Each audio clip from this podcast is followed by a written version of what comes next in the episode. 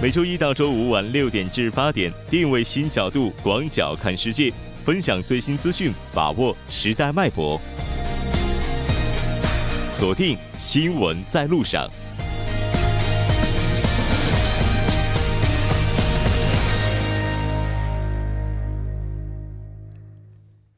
了解最新热点焦点，锁定调频一零点三新闻在路上。在接下来的半个小时，将为您带来今天的半岛之外、首尔新生活以及听首尔广告过后马上回来。关注半岛之外事态走向，传播全球动态新闻声音。半岛之外，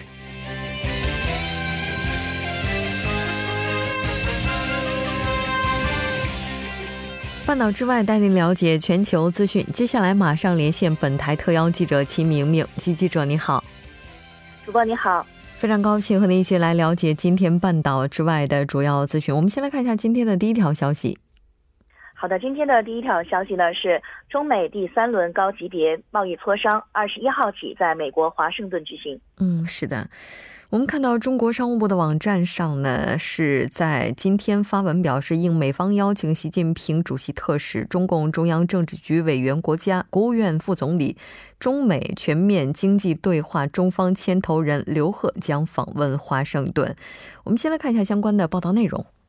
好的，那刚刚主播已经提到了中国商务部十九号宣布的这个消息，那也就是说，从这个二月二十一号到二十二号。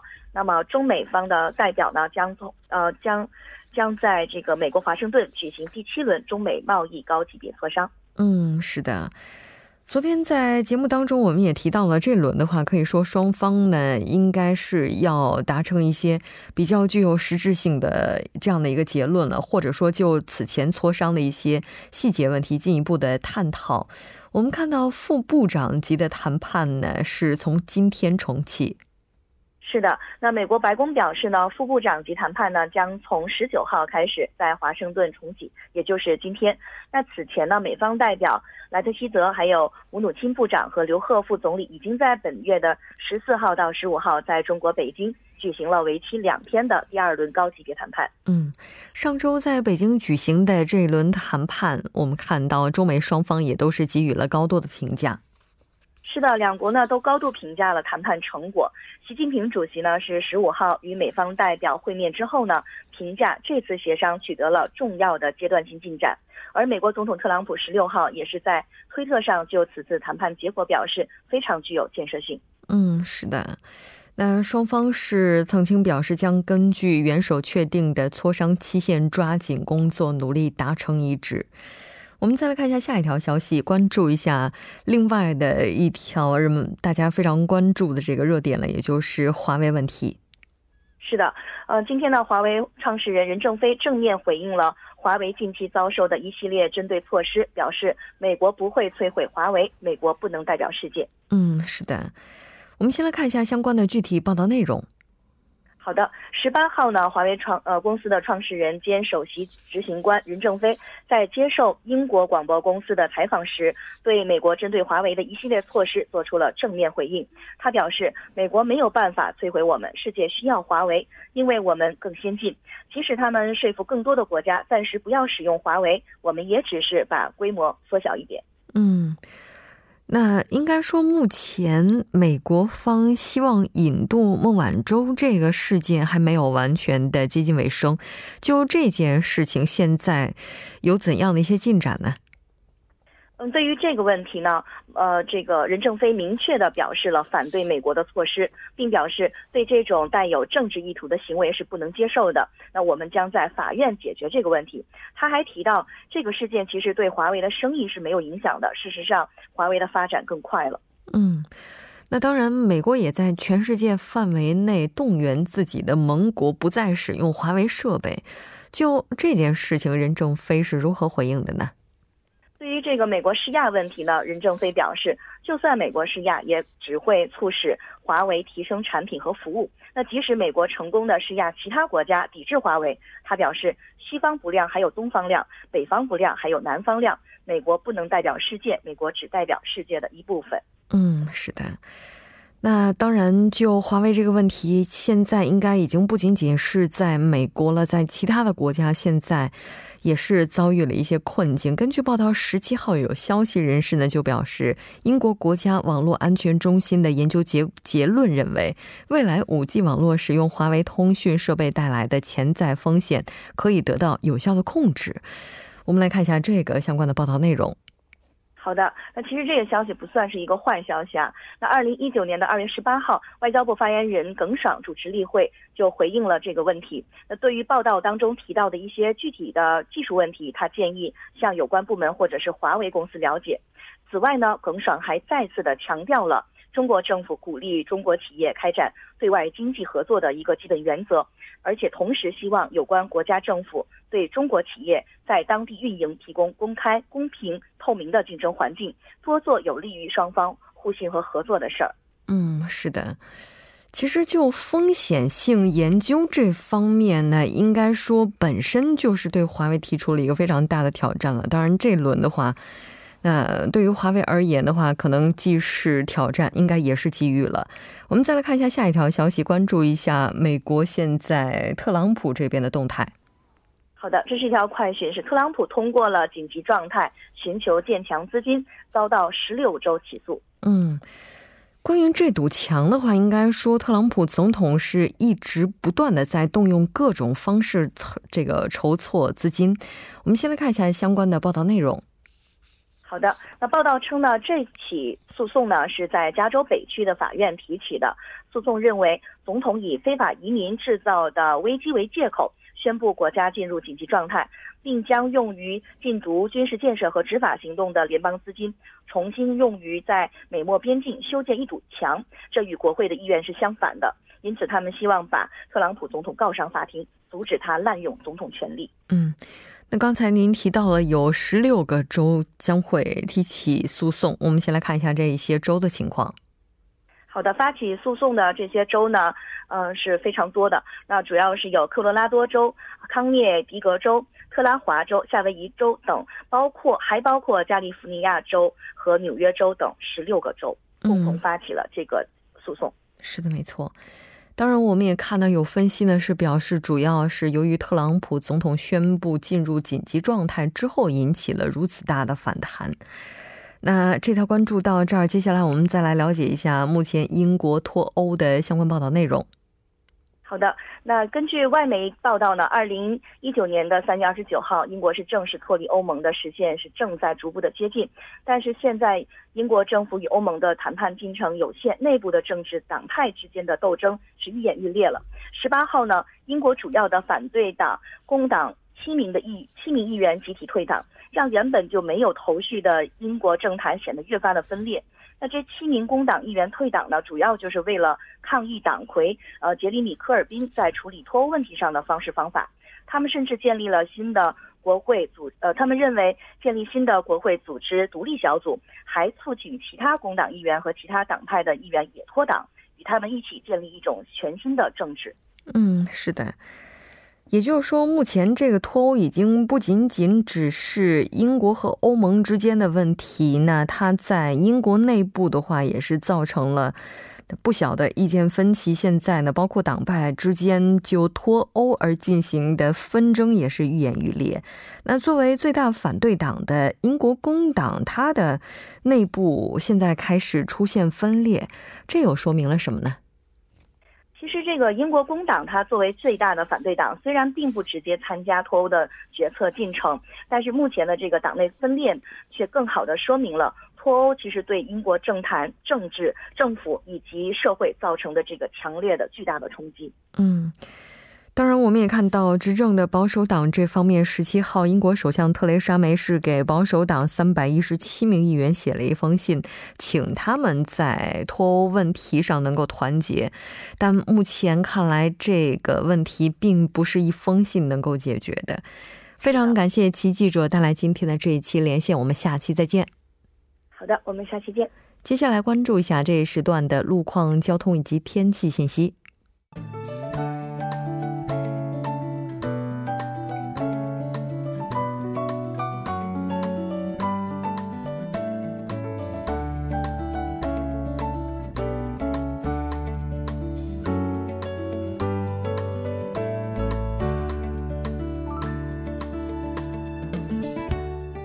晚六点四十分，依然受程琛为您带来这一时段的路况和天气播报。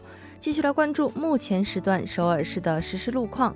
第一条消息呢，来自北部干线公路九里方向下月谷交叉路至月林交叉口这一路段。目前呢，在该路段的二车道上发生了一起追尾事故，受事故影响，该路段目前拥堵是比较严重的，还望途经的车主们保持安全车距，小心驾驶。接下来是在东部干线公路圣水大桥方向。水落地下车道至马德地下车道这一路段，目前由于晚高峰行驶车辆的增多而交通停滞。那相反方向呢？越桂一桥至陆川桥这一路段，目前的路况也不是很乐观，行驶车辆较多，路况复杂，请来往的车主们参考相应路段，安全驾驶，减速慢行。好，我们继续来关注天气。今天是二十四节气中的雨水节气，韩国的天气呢也是非常的应景。目前北部地区的降雪已经逐渐结束，南部地区的降雨呢也是在减弱的过程之中。本轮降水过后，内陆地区的气温将会逐渐升高，在短期之内，多数地区将会持续晴朗的模式。好，我们来看城市天气预报：首尔多云转晴，零下一度到五度。好的，以上就是这一时段的天气与路况信息，我们稍后再见。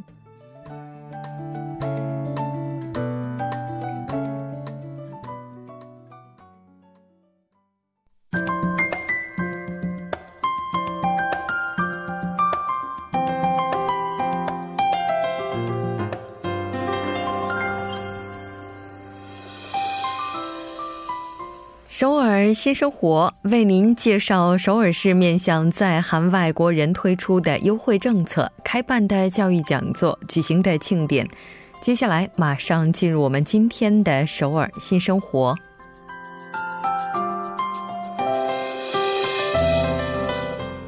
先来看一下今天的第一条消息。这条消息是为了帮助多文化家庭子女的健康成长，FC 首尔少年儿童足球课堂现在准备呢招收多文化家庭子女。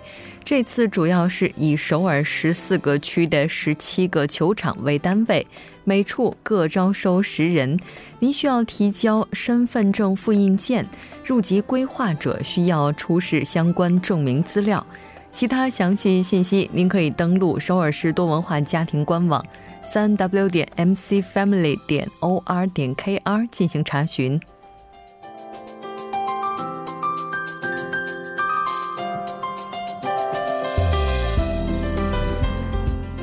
再来看一下今天的下一条消息。这条消息是首尔市江西区2019年上半年韩国语课程，现面向结婚移民者、中途入境子女外国人招募学员。课程安排的时间是从三月十一号到七月八号，在上半年一共会进行五十次的课程，结课日期会根据具体情况有所调整。报名截止日期为二月二十七号。分班测评之后呢，会根据学员的语言能力进行分班教学。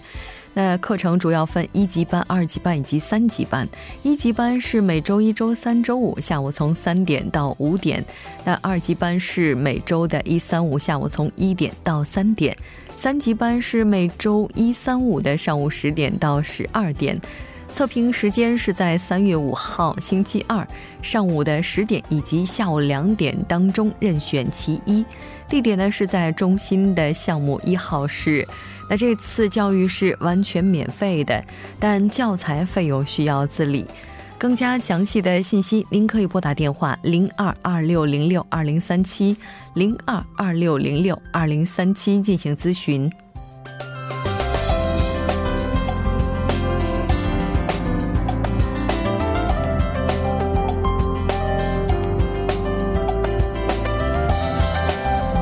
再来看一下今天的最后一条消息。这条消息是首尔市龙山区外国人多文化支援中心现在准备招募外国人 supporters，那主要致力于帮助管理辖区内的外国人居民作为社会成员来参与行政，并且快速的适应韩国社会。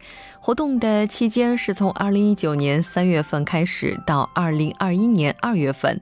申请的对象呢，只要是您住在相应的辖区内就可以。那这次主主要面向的是外国朋友，一共会招募三十人。报名截止日期是到二月二十六号。更加详细的信息，您可以拨打电话零二二幺九九六三五零零二二幺九九六三五零进行咨询。好的，以上就是今天首尔新生活的全部内容。那稍事休息，马上为您带来今天的听首尔。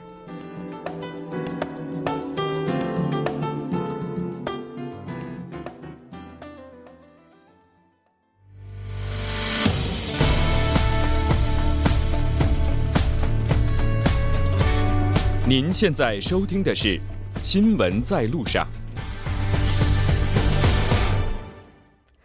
现在时刻是晚上的六点四十六分，这里是正在为您直播的 TBS EFM 调频一零点三新闻在路上，马上为您带来今天的听首尔。首先还是要请出栏目嘉宾金勇，金勇你好，好，大家好，主持人好，非常高兴和您一起来了解今天首尔市的消息。嗯。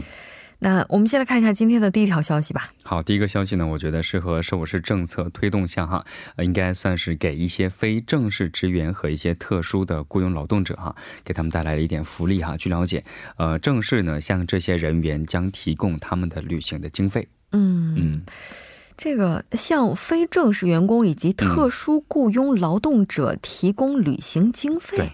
哎，这个 到底是怎么回事？我们先来看一下。嗯，其实这个政策啊，其实推行起来其实很有意思啊。其实是首尔市呢，通过包含上述内容的这个二零一九年将改变的首尔观光政策当中啊，就表示今年将共吸引三千二百五十万名的游客哈。但是吸引游客同时，为什么会给他们这些经费呢？其实是这样的哈。呃，这次政策呢，也是在这个去年发表的二零一九年到二零二三年首尔旅游中期发展计划当中哈，把这个计划。话呢，具体划分为了四个重点领域和三十七个具体的项目，其中的具体的其中一个项目呢，就是为这些啊这些非正式职员和特殊劳动者呃提供这样的经济补助。怎么样去补助呢？呃，首先呢，只要这这这些工种人员的哈，只要缴纳十五万韩币，这样的话呢，首尔市呢就会支援二十五万韩币。这样的话呢，加起来就是四万韩四十万韩币了哈。这样，但是有一个条件哈，这些钱呢只能用在于韩国国内的旅行，应该算是。所以呢，就总的来看呢，首尔市呢就是为了振兴在国内的旅游产业，才推动的这样的一个附带的这样的一个呃优惠政策哈。然后呢，首尔市呢期待呢为这个经济负担而放弃这个休假的这个弱势群体啊，给他们提供更多的一些旅游的机会，同时呢，也是为这个停滞的国内的这个旅游市场注入一个新鲜的一个元。这简直就是一举多得，对，一举多得。嗯，首先又是帮助弱势群体，就是实现想要出门去看看的愿望，然后呢，也能够振兴韩国国内的旅游业。对。我们之前在节目当中也提到过，说去年应该说去年了，去年这个春节，一一八年的时候，嗯，就是一九年啊，一九年春节的时候，一九这个一九年年初，这也算是一八年，哎，反正就是这个时候。对。然后这个刚刚过去的这个春节期间哈，就是。海外游的人数是非常多的，对对，又是创了一个历史新高。但国内这边的数据情况呢，就不是那么乐观了。对，特别是在韩国一月份整个就业不是特别景气，然后再加上经济数据不是太理想的情况之下，可能在这方面去寻找突破是最好的方法之一了哈。那也希望就听到这条消息的朋友，然后您可以积极的去了解，并且去申请哈，有这样一个福利。对。那这条咱们就先了解到这儿吧，再来看一下下一个。好，第二个呢是和这个停车难有关的哈，嗯，因为我们都知道在首尔市呢，停车难是一个很大的一个问题哈，所以呢，就是为了解决这个住宅区停车难的问题呢，表示呢，从今年开始哈，到二零二二年为止的时候呢，呃，将共增设六千六百四十二个停车位了。嗯，这个真的太有必要了。对，我不知道多少朋友会有这种感受哈，或者说切身的体会。所有的交通事故，就是或者说一半以上的交通事故，就是跟自己有关的，基本都发生在停车场。其实我是在说我自己，因为我所有这个什么撞墙呀、碰门啊什么的、撞柱子啊，都是发生在停车场。对，因为它那个空间可能太小了，现在因为它那个它会极大的利用这个目前的这个小有的空间，空间不足嘛。对，嗯，然后这次的话，这个停车的车位会在哪儿去建呢？对，呃，这次呢，其实设有市相关人士表示呢，计划呢在非江南圈区呢建设这次计划的六千多个当中的目标值的百分之六十三哈。这样的话呢，在非江南圈地区呢将建设的这个停车位数量是四千两百个。嗯，目前在松坡、瑞草、江南这个三区停车场，它的一个确保率呢平均为百分之一百四十一哈。然后，但是呢，非江南地区呢是百分之一百三，它相对来说是降低了百分之。呃，十哈，所以呢，设有师呢也将重视在这次推动增设这个停车位的时候呢，针对一些小规模的停车场的运营者来说哈，呃，减轻他们的经济负担，所以呢，对他们的一些资金上的补助呢将会多一点哈。然后计划呢，今年优先对哪些地方进行支援呢？首先呢，是对住宅，然后学校和公园等六十二处的两千九百二十二个停车场的建设呢，将进行设有市政府的。的直接的一些经济上的支援，嗯，是的，这还是。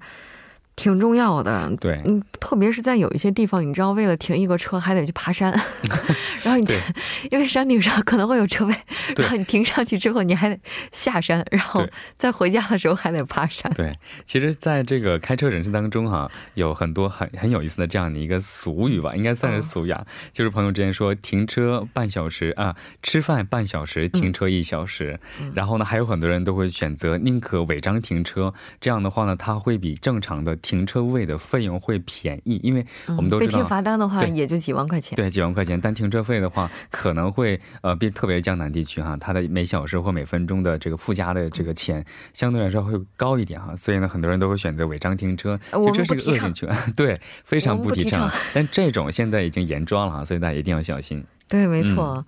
当然，停车未来的话，你说这么多车位能解决问题的话，这是最好的。如果不解决问题的话，当然我们在这里还是提倡大家能 乘坐大众交通工具的，尽量乘坐大众交通工具。那我们再来看一下最后一条消息。好，最后消息啊是三一运动有关哈。嗯，我们都知道，在这个三一运动一百周年之际呢，首尔市呢也是发布了一个项目哈，叫做二零一九三一运动一百周年的纪念项目。嗯，然后其中呢就包含了打造纪念空间项目，然后举办市民参与型活动及纪念活动等各方面的内容哈，旨在呢与市民共同庆祝并怀念。这个三一运动的这样的一个精神，嗯，是的。